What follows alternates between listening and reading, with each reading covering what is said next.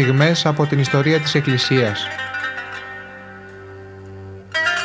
Με τον Αρχιμανδρίτη, πατέρα Ιάκωβο Κανάκη. Πρωτοσύγγελο της Ιεράς Μητροπόλεως Γόρτινος και Μεγαλοπόλεως.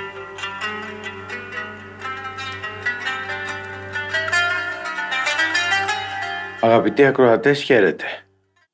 Συνεχίζουμε και συνοδοιπορούμε μαζί με τον Απόστολο Παύλο στις ιεραποστολικές του περιοδίες.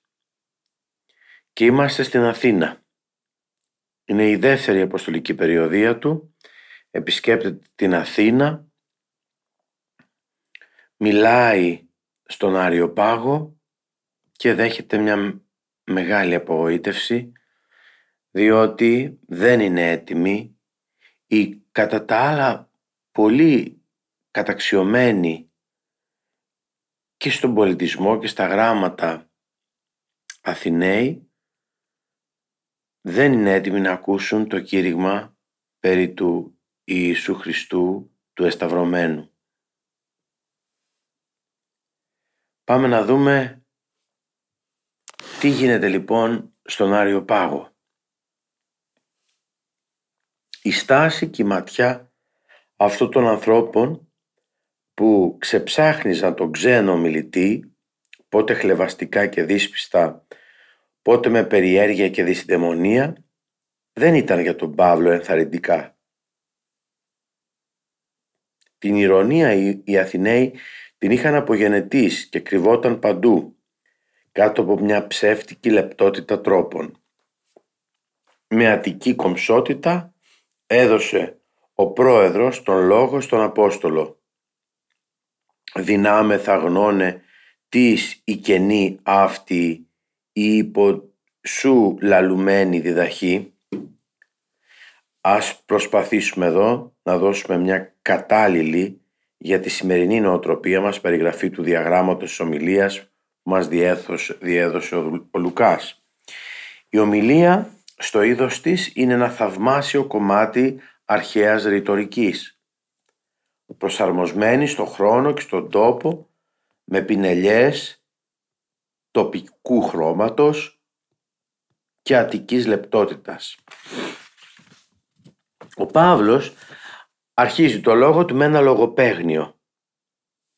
Η λέξη δυσιδαιμονέστερος στην αρχή, στον Ξενοφόντα και στον Αριστοτέλη, είχε τη σημασία πάνω κάτω εκείνο που φοβάται πολύ το Θεό. Στην εποχή όμως του Παύλου είχε πια και την έννοια της σημερινή, δηλαδή εκείνου που είναι προληπτικός και φοβάται τους δαίμονες. Η αγάπη των Ελλήνων για τα θαύματα και το πάθος τους για το Θείο χαρακτηρίζεται με τη λέξη δυσιδαίμον που μπορεί να σημαίνει ταυτόχρονα και ευσέβεια και δυσιδαιμονία ανάλογα με το αν θέλει κανείς να την πάρει ως εκδήλωση του κανονικού ή του πλανεμένου θρησκευτικού αισθήματος. Οι ακροατές μπορούσαν να νομίσουν ότι η λέξη αυτή είχε τη σημασία επένου και ασφαλώς έτσι θα έγινε. Άνδρες Αθηναίοι, κατά πάντα ως δυσιδαιμονές τέρους ημάς θεωρώ. Με αυτό ο Παύλος πήρε ήδη τους ακροατές με το μέρος του. Κερδίζει ακόμα πιο πολύ την προσοχή τους όταν τους αναγγέλει τη λύση του ενίγματος περί του αγνώστου Θεού. Σεις, λέει, με κατηγορείτε ότι είμαι καταγγελεύς ξένων δαιμονίων και ότι ήθελα να φέρω σε εσάς ξένους θεούς. Το αντίθετο. Στις περιπλανήσεις μου μέσα στην πόλη σας παρατηρώντας τα ιερά σας, τα σεβάσματα ημών, βρήκα ένα βωμό με την περιγραφή αγνώστο Θεό. Φαίνεται λοιπόν ότι σέβεστε και λατρεύετε κάτι που δεν το ξέρετε. Έχετε κάπως δίκιο. Γιατί αυτός ο άγνωστος Θεός και ο αληθινός αλλά απόκριφος απόκριφος Θεός που σας κηρύττω εγώ έχουν τούτο το κοινό μεταξύ τους, ότι περιβάλλονται από ένα μυστήριο. Ο μυστηριώδης Θεός δεν θα έπρεπε βέβαια να σας είναι τελείως άγνωστος. Έδειξε δείγματα της υπάρξεώς του με τα δημιουργήματά του, τη φύση των ουρανών και τη γη που είναι έργο δικό του. Σαν πολίτες μιας πόλης που έβγαλε έναν Πλάτωνα δεν χρειάζεστε να σας αποδείξω την ύπαρξη ενός υψίστου Θεού που είναι ασύγκριτα ανώτερος από τους φτωχούς θεούς του Ολύμπου. Σεις κλειδώνετε τους θεούς σας στο στενό κελί των ναών σας, αλλά ο αληθινός Θεός, ουρανού και γης Κύριος υπάρχων, ουκ εν χειροποιήτης ναής κατοικεί. Εικόνες και αγάλματα του απείρου δεν υπάρχουν. Δεν πρέπει κανείς να το λατρεύει με αυτά.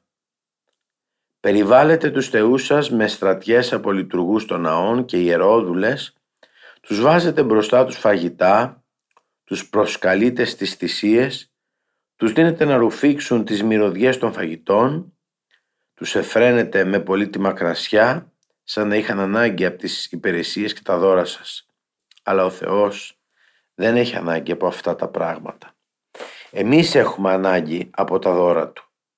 Αυτός μας δίνει την τροφή, το ποτό και ζωή και πνοή και τα πάντα. Σεις λέτε ότι οι θεοί κατοικούν εκεί πάνω, ψηλά, σε μια μακάρια ηρεμία. Και δεν ενδιαφέρονται για τα ανθρώπινα και τους ανθρώπους που ως άτομα του σύμπαντος ρίχτηκαν πάνω στη γη, στην τύχη, τυφλά, όπως τα ζάρια. Όχι. Ο Θεός χαίρεται το έργο των χειρών Του και τίποτα δεν περιφρονεί από όσα δημιούργησε. Έχει το σχέδιό Του για το ανθρώπινο γένος. Από έναν άνθρωπο έκανε να προέλθει ολόκληρο το ανθρώπινο γένος. Κατοικήν επί το πρόσωπο της γης. Δεν είναι ο Θεός ενός μόνο λαού όπως ο δικός σας, ο Ολύμπιος Ζεύς και η Παλάς Αθηνά που αγαπούν μόνο τους Έλληνες και τους άλλους λαούς τους περιφρονούν, θεωρώντας τους μάλιστα βάρβαρους. Εξενός αίματος παν έθνος ανθρώπων κατάγεται και όλα τα έθνη αποτελούν τη μεγάλη οικογένεια των εθνών. Ο Θεός όρισε τη διάρκεια της ζωής κάθε έθνος και τας οροθεσίας της κατοικίας αυτών.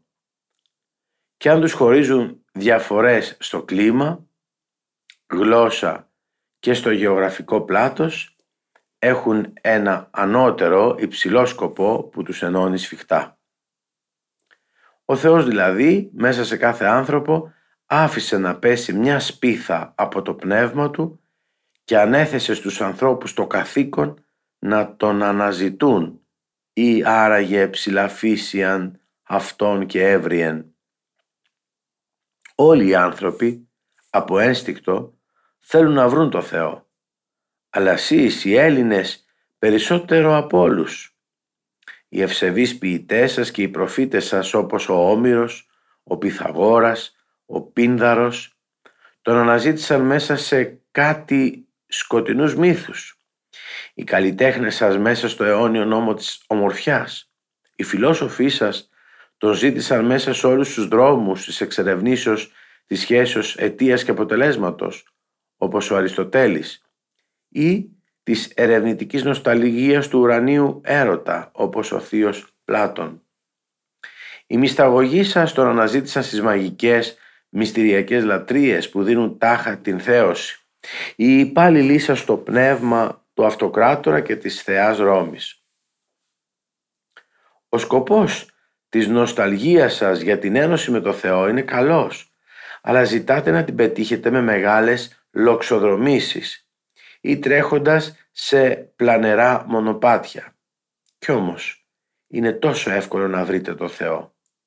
Γυρίστε πίσω στον εαυτό σας.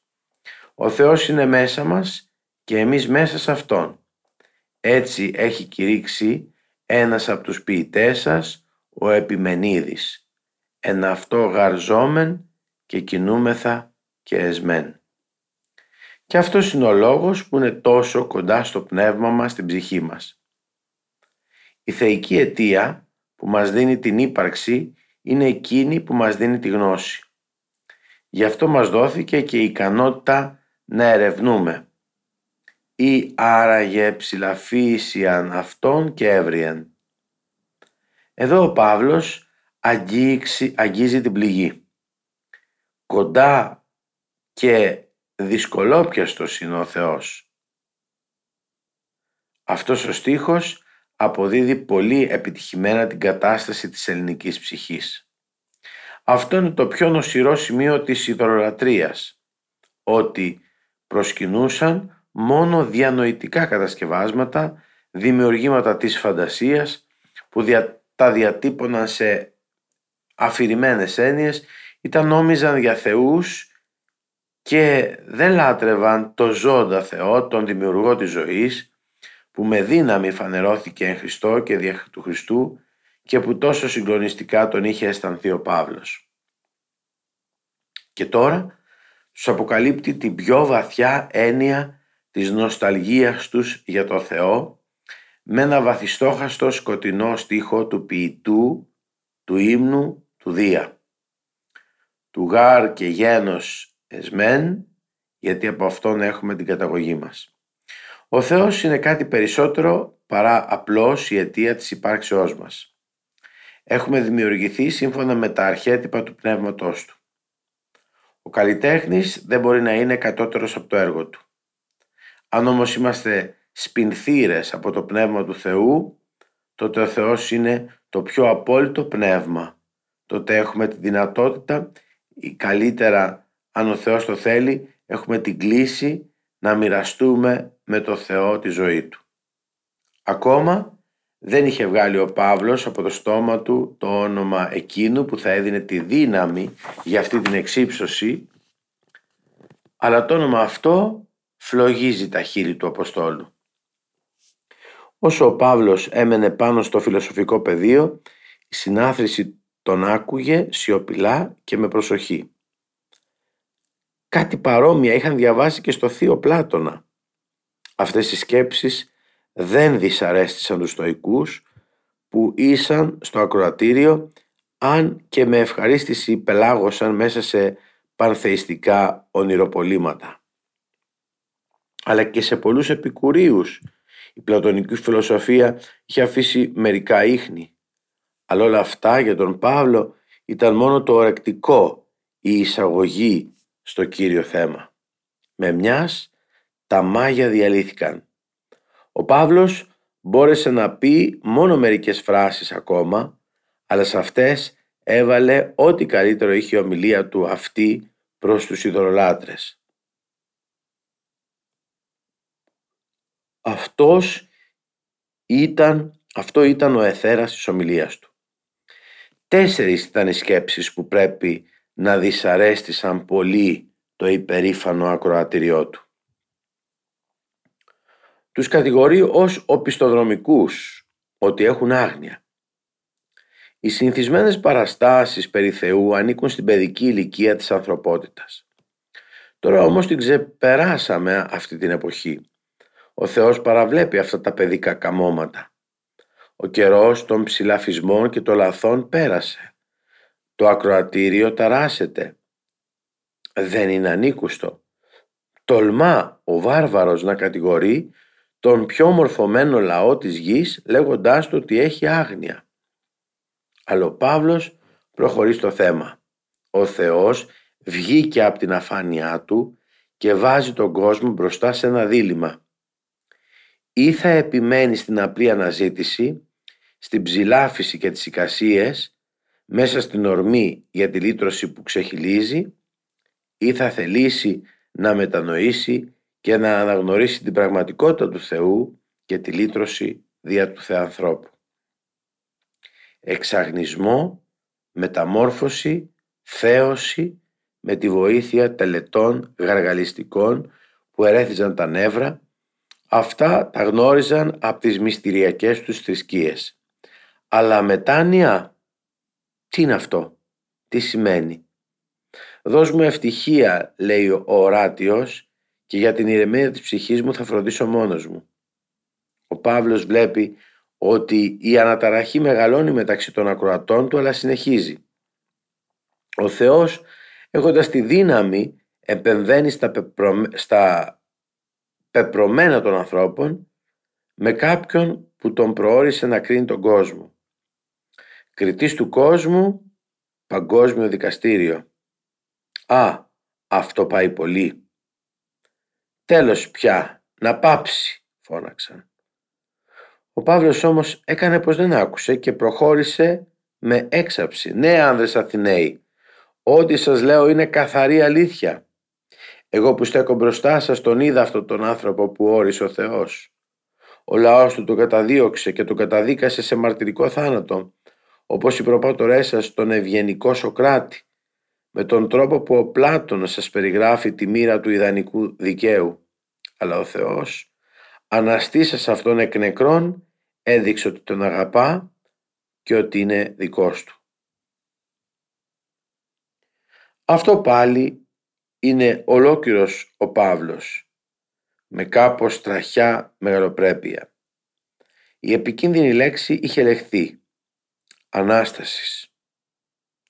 Ένα γέλιο ξέσπασε. Τι κουταμάρες, τι ανοησίες, είπαν. Ο Παύλος δεν μπορεί να εξακολουθήσει μιλώντας σε ακροατήριο που γελά.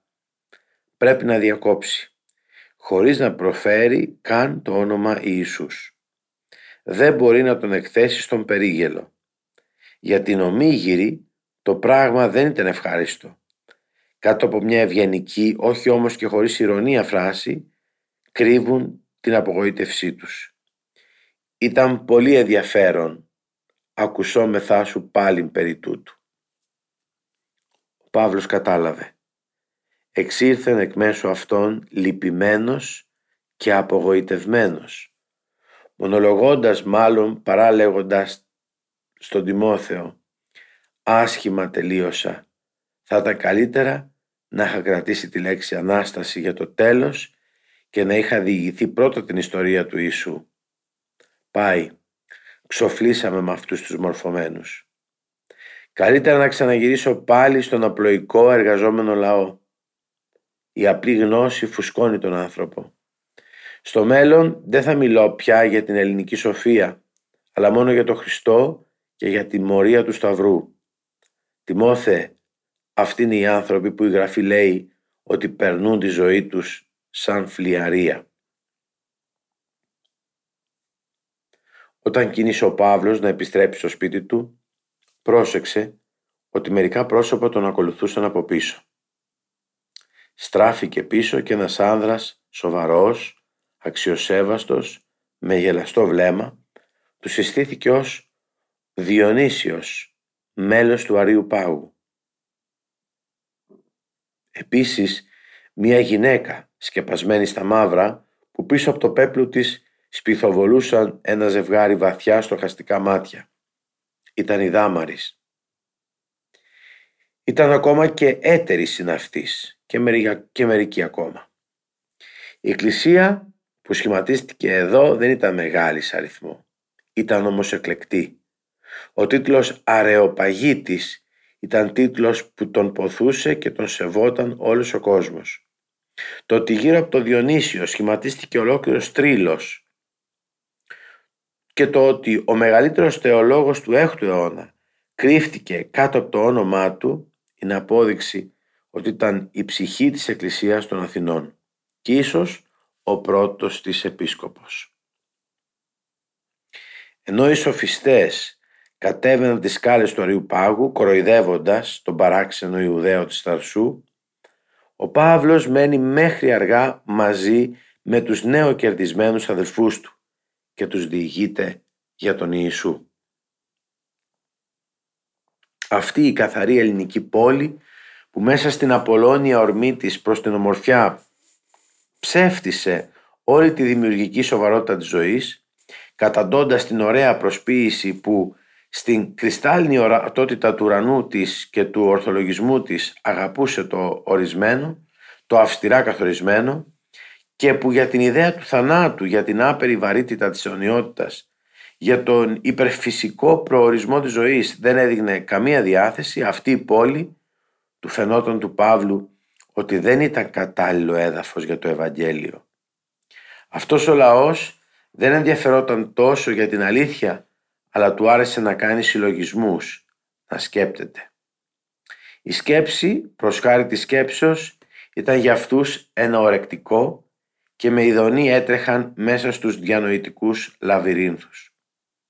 Έχοντας τη γλώσσα τους για το σκοπό αυτό, είχαν στη διάθεσή τους ένα τόσο κοφτερό όργανο όσο ποτέ κανένας λαός. Είχαν αναπτύξει όλα τα χαρίσματα του μυαλού σε απίστευτο βαθμό, αλλά εις βάρος της καρδιάς. Τους έλειπε η δύναμη της αγάπης και της αφοσιώσεως, όπως το λέει και ο ποιητής. Στους στήθους μας την καθάρια μεριά, έναν πόθο ακούμε, σε έναν ύψιστο, άγιο, άγνωστο, με ευγνωμοσύνης χαρά θεληματικά να δοθούμε. αλλά και ο άλλος, ο υπερλογικός πόλος της ελληνικής ψυχής, που μετά τον Νίτσα ονομάζεται συνήθως το διονυσιακό, το βακχικό μεθύσι στη λατρεία του Διονύσου, όπως και στα ελευσίνια μυστήρια, η παράφορη ορμή προς την αυτοθέωση και την άρση των ορίων μεταξύ ανθρώπου και θείου δεν έδιναν στον Παύλο έδαφος για να αρχίσει. Οι Αθηναίοι στα μικρά και στα μεγάλα Διονύσια και στην εβδομάδα των Ελευσινίων Μυστηρίων που συμπίπτει πάνω κάτω με τη δική μας εβδομάδα του Πάσχα εόρταζαν το θάνατο και την Ανάσταση ενός Θεού. Ο Απόστολος είχε δει ο ίδιος στην Αθήνα κάτι τέτοιες τελετές αν και ήταν γνώριμες αυτόν από τη λατρεία του Διονύσου στην πατρίδα του την Τερσό. Αλλά η αναφώνηση που την έλεγαν ψιθυριστά για να απαγγείλουν την Ανάσταση του ήρωός τους έχετε θάρρος, ο Θεός σας είναι καλά και θα βοηθήσει και εσάς τα βάσανά σας δεν είχε καμία σχέση με το κήρυγμα του Παύλου το Χριστός Ανέστη. Οι άγριες κραυγές του πόνου που αποτελούσαν τον θρήνο για το θάνατο του Θεού και που συνόδευαν το άγαλμά του ως τη θάλασσα, η πνιγερή ατμόσφαιρα το αποτρόπαιο θέαμα με τα γεννητικά σύμβολα που έκαναν περιφορά γύρω από το ιερό των Ελευσινίων, η νυχτερινή οργιαστική εορτή όπου οι γυναίκες που διαφορετικά είναι κλεισμένες πάντα στο σπίτι μπορούσαν να ξεφαντώσουν, όλα αυτά δείχνουν ότι προήρθαν από ένα πανάρχαιο μύθο που συμβόλιζε το θάνατο και την αναζωογόνηση της βλαστήσεως και ήθελε να εξυψώσει το κτηνόδες που υπάρχει στη γενετήσια ορμή. Πόσο μακριά είναι αυτά από την ιστορικά μαρτυρημένη εξυλαστήρια θυσία του Υιού του Θεού και από το ηθικό ύψος της χριστιανικής ιδέας της Αναστάσεως. Έτσι ένα τεράστιο βουνό από ψυχικές δυσκολίες εμπόδισε το κήρυγμα του Ευαγγελίου Χωρίς θαύμα της χάριτος αυτές οι αντιθέσεις δεν μπορούσαν να γεφυρωθούν. Ο Παύλος κάλεσε τας Αθήνας την Ακρόπολη των Θεών να καταθέσουν τα όπλα και να παραδοθούν αλλά είδε ότι δεν ήταν ακόμα δυνατόν να τις κυριεύσει. Είχε αποκτήσει μια ακόμα πείρα επιπλέον.